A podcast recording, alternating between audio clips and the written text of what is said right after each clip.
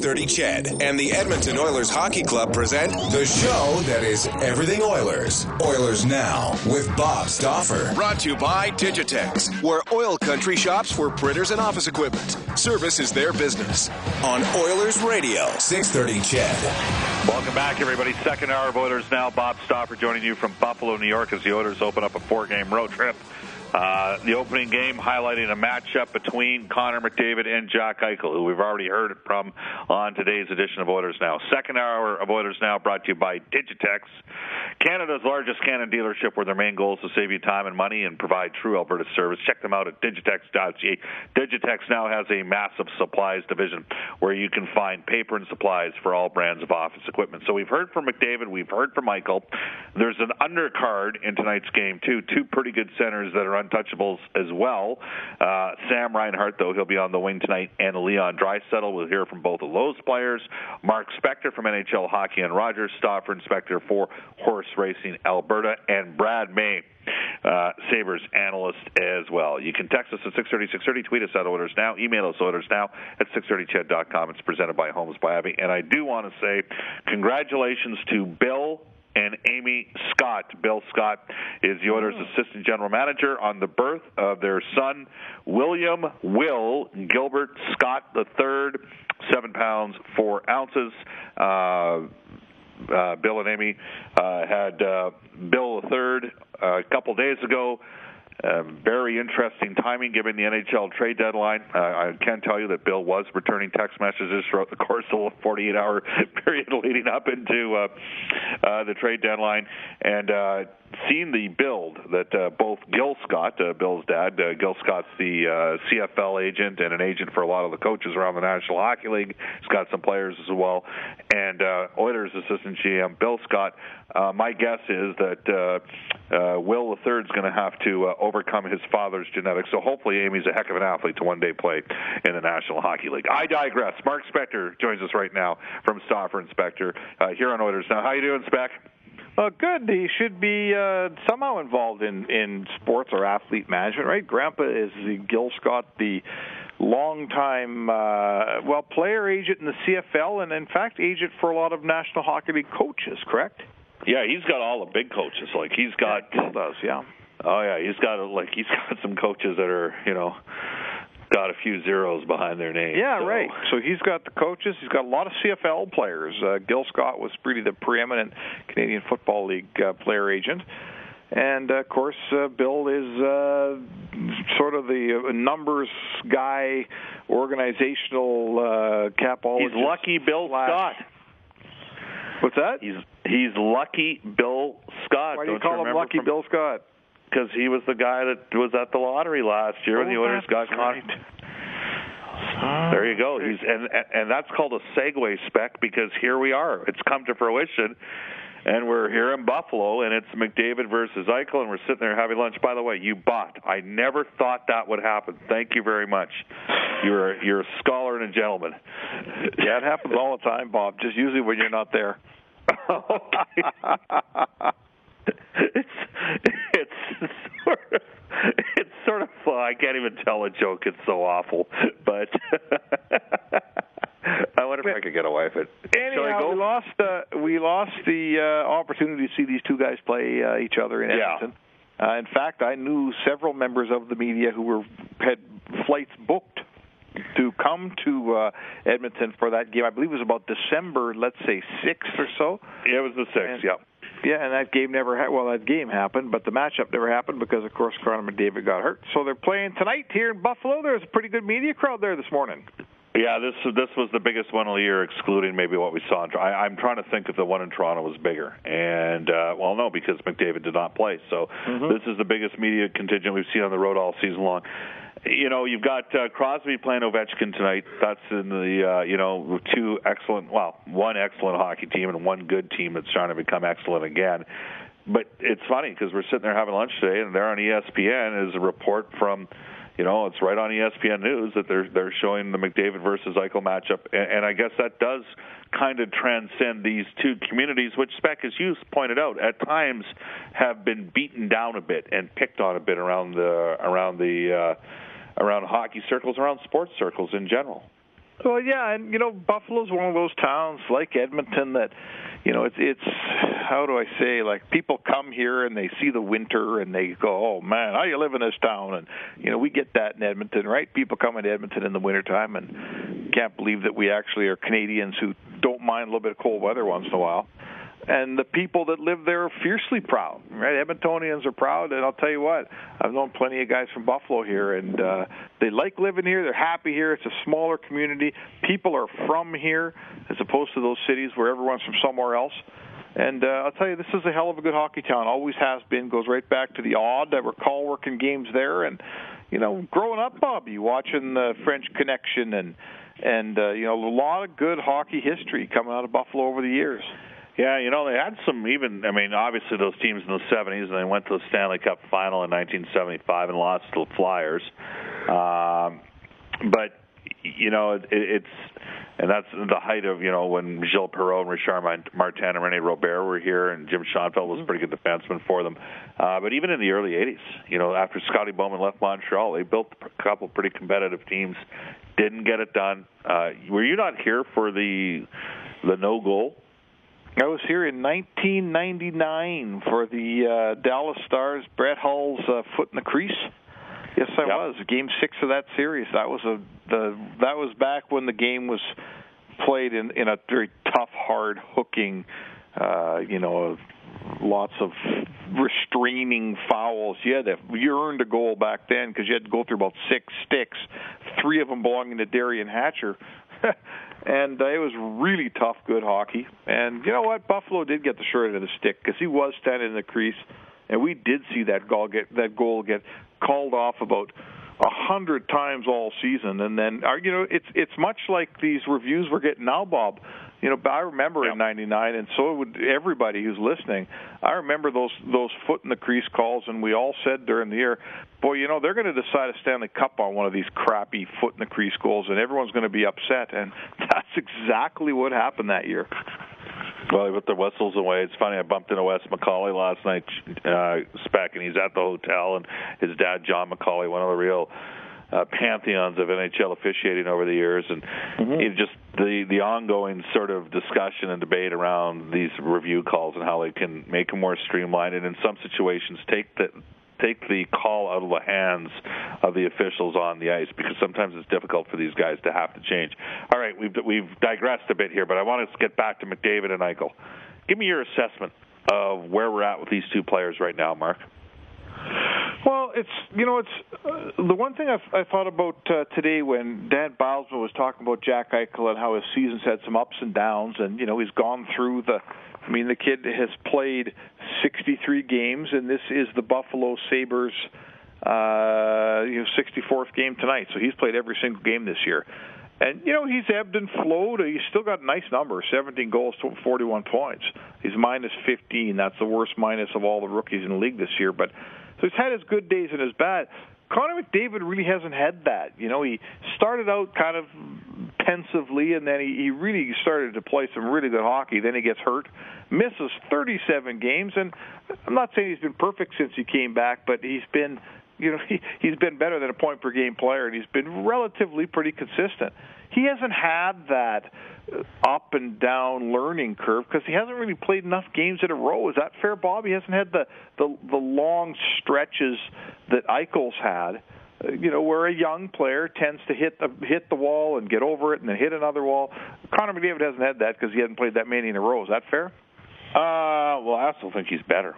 And I mean, you just talked about you know scoring against the Dallas Stars right now the LA Kings and the Anaheim Ducks, along with Washington, those are the three. You know, I guess Chicago. You know, those four, those are the four best teams in the league, and the mm-hmm. Oilers just played back-to-back nights against LA and Anaheim.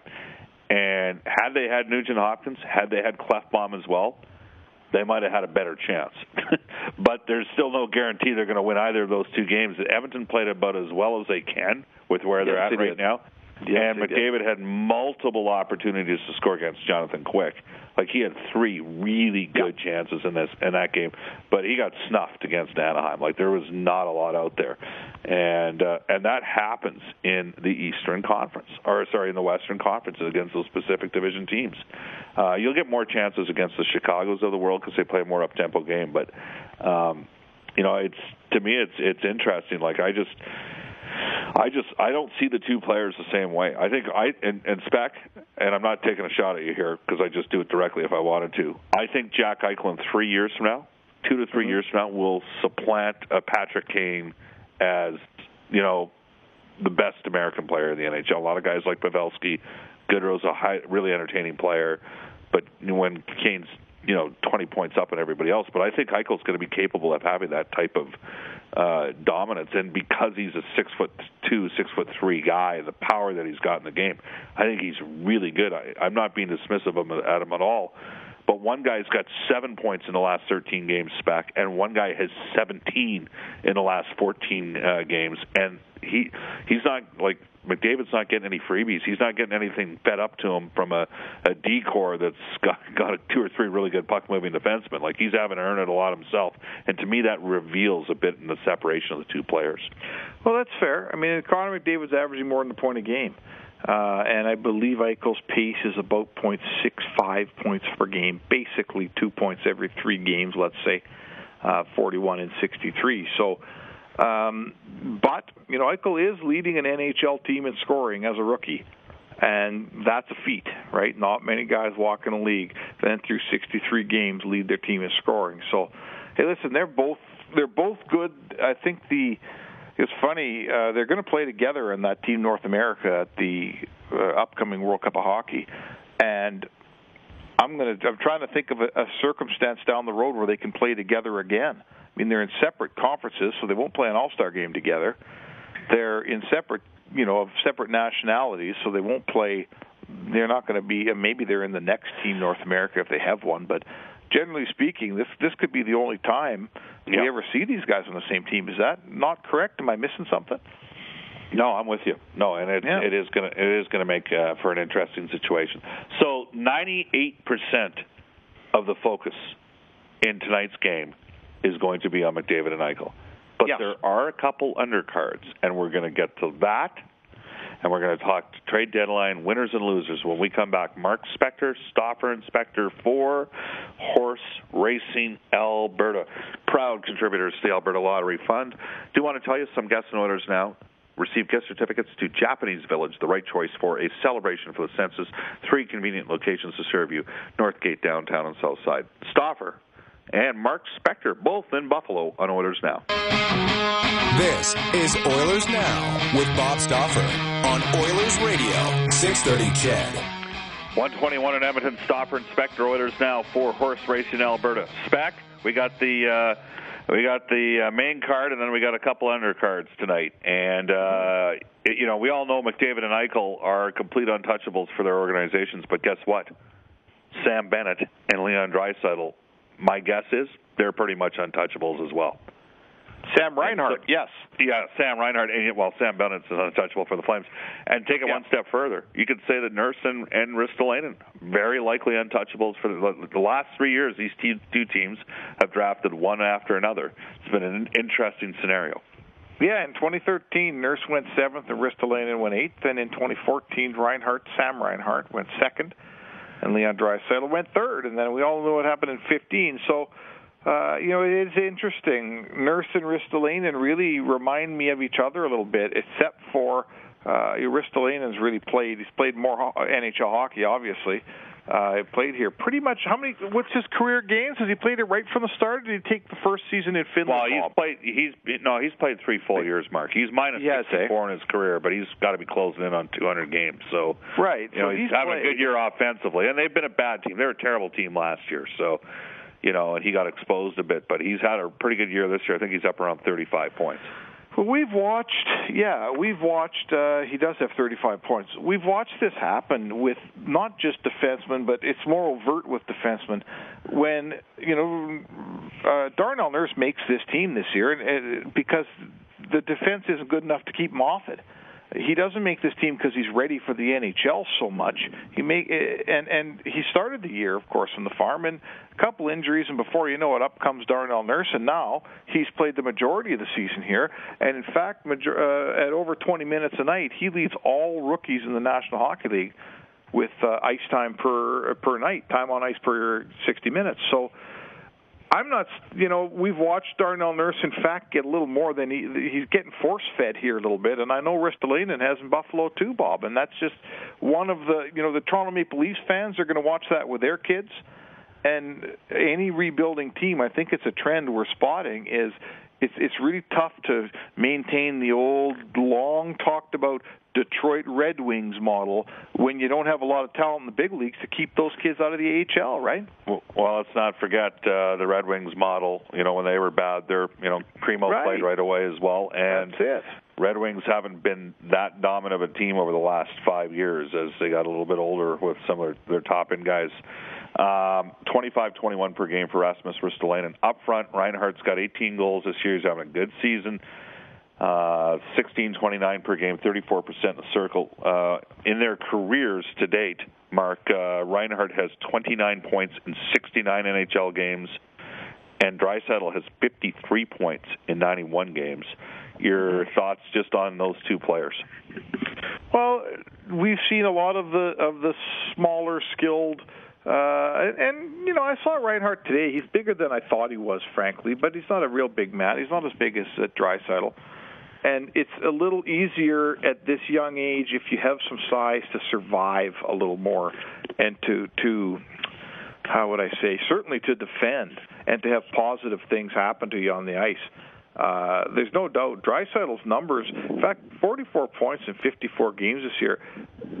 Am I wrong when I say, Bob, that it doesn't look like he's always played that well? he's not he's played. He's season. not played. He's got two goals and four points his last 12 games. He is not. He's right. kind of hit a bit of a wall here. He has, and and but his numbers are fantastic. 44 points in 54 games. Are you kidding me? He, I know he's not a rookie, but he's very close to being one statistically. Um, listen, everyone wants the big center ahead of the, uh, you know, ahead of a smaller center or winger. And you know, Reinhart's a good player. There's no doubt about it. But he's not. Give me the choice to take either one of those guys, and I think give most NHL executives the choice to take either one of those guys. I think Draisaitl's a more valued player at this point. Mark, we saw we got three minutes left, so we got a blast. Uh, let's get to it. We saw yesterday Patrick Maroon get picked up in a year in which yeah. Peter Chiarelli's already picked up Kassian. I rather like what Kassian's brought. It, and I mentioned I don't think that Peter's done here addressing the Oilers' top nine with size. Do you agree? Oh yeah, for sure, Bob. Uh, two things: Chiarelli's reputation you know, he built a big team in Boston, and I covered that Stanley Cup final against Vancouver, and they just pushed Vancouver around. I mean, I know it was a seven-game series, I know it was close, but in the end, uh, Boston's physicality won out.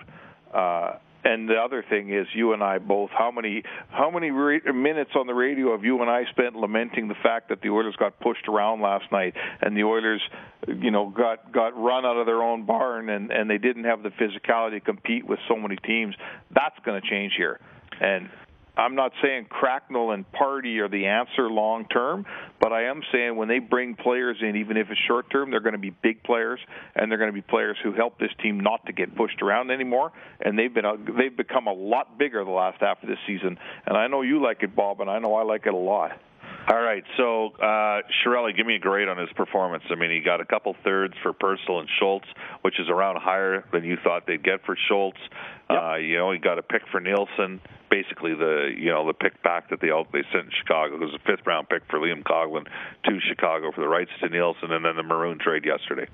Yeah, I, the Maroon trade's the one that surprised me. I didn't really see that coming, but uh, you know, I want to see Maroon and know uh, you know, I'd like to see him up close. I watched him in the playoffs the last couple of years and quite liked his game. He has clearly the ability to play with good players, and they need a guy in front of the net who can cause a little havoc and a guy who can dig the puck out of the corner. So, you know, if he can play on your second or third line, uh, and he's shown in the past that he can, and bring that size and tenacity to your game. It's a huge upgrade for Edmonton. They they just need players on the ice who are big and strong and have man strength, and he's one of them. They need more.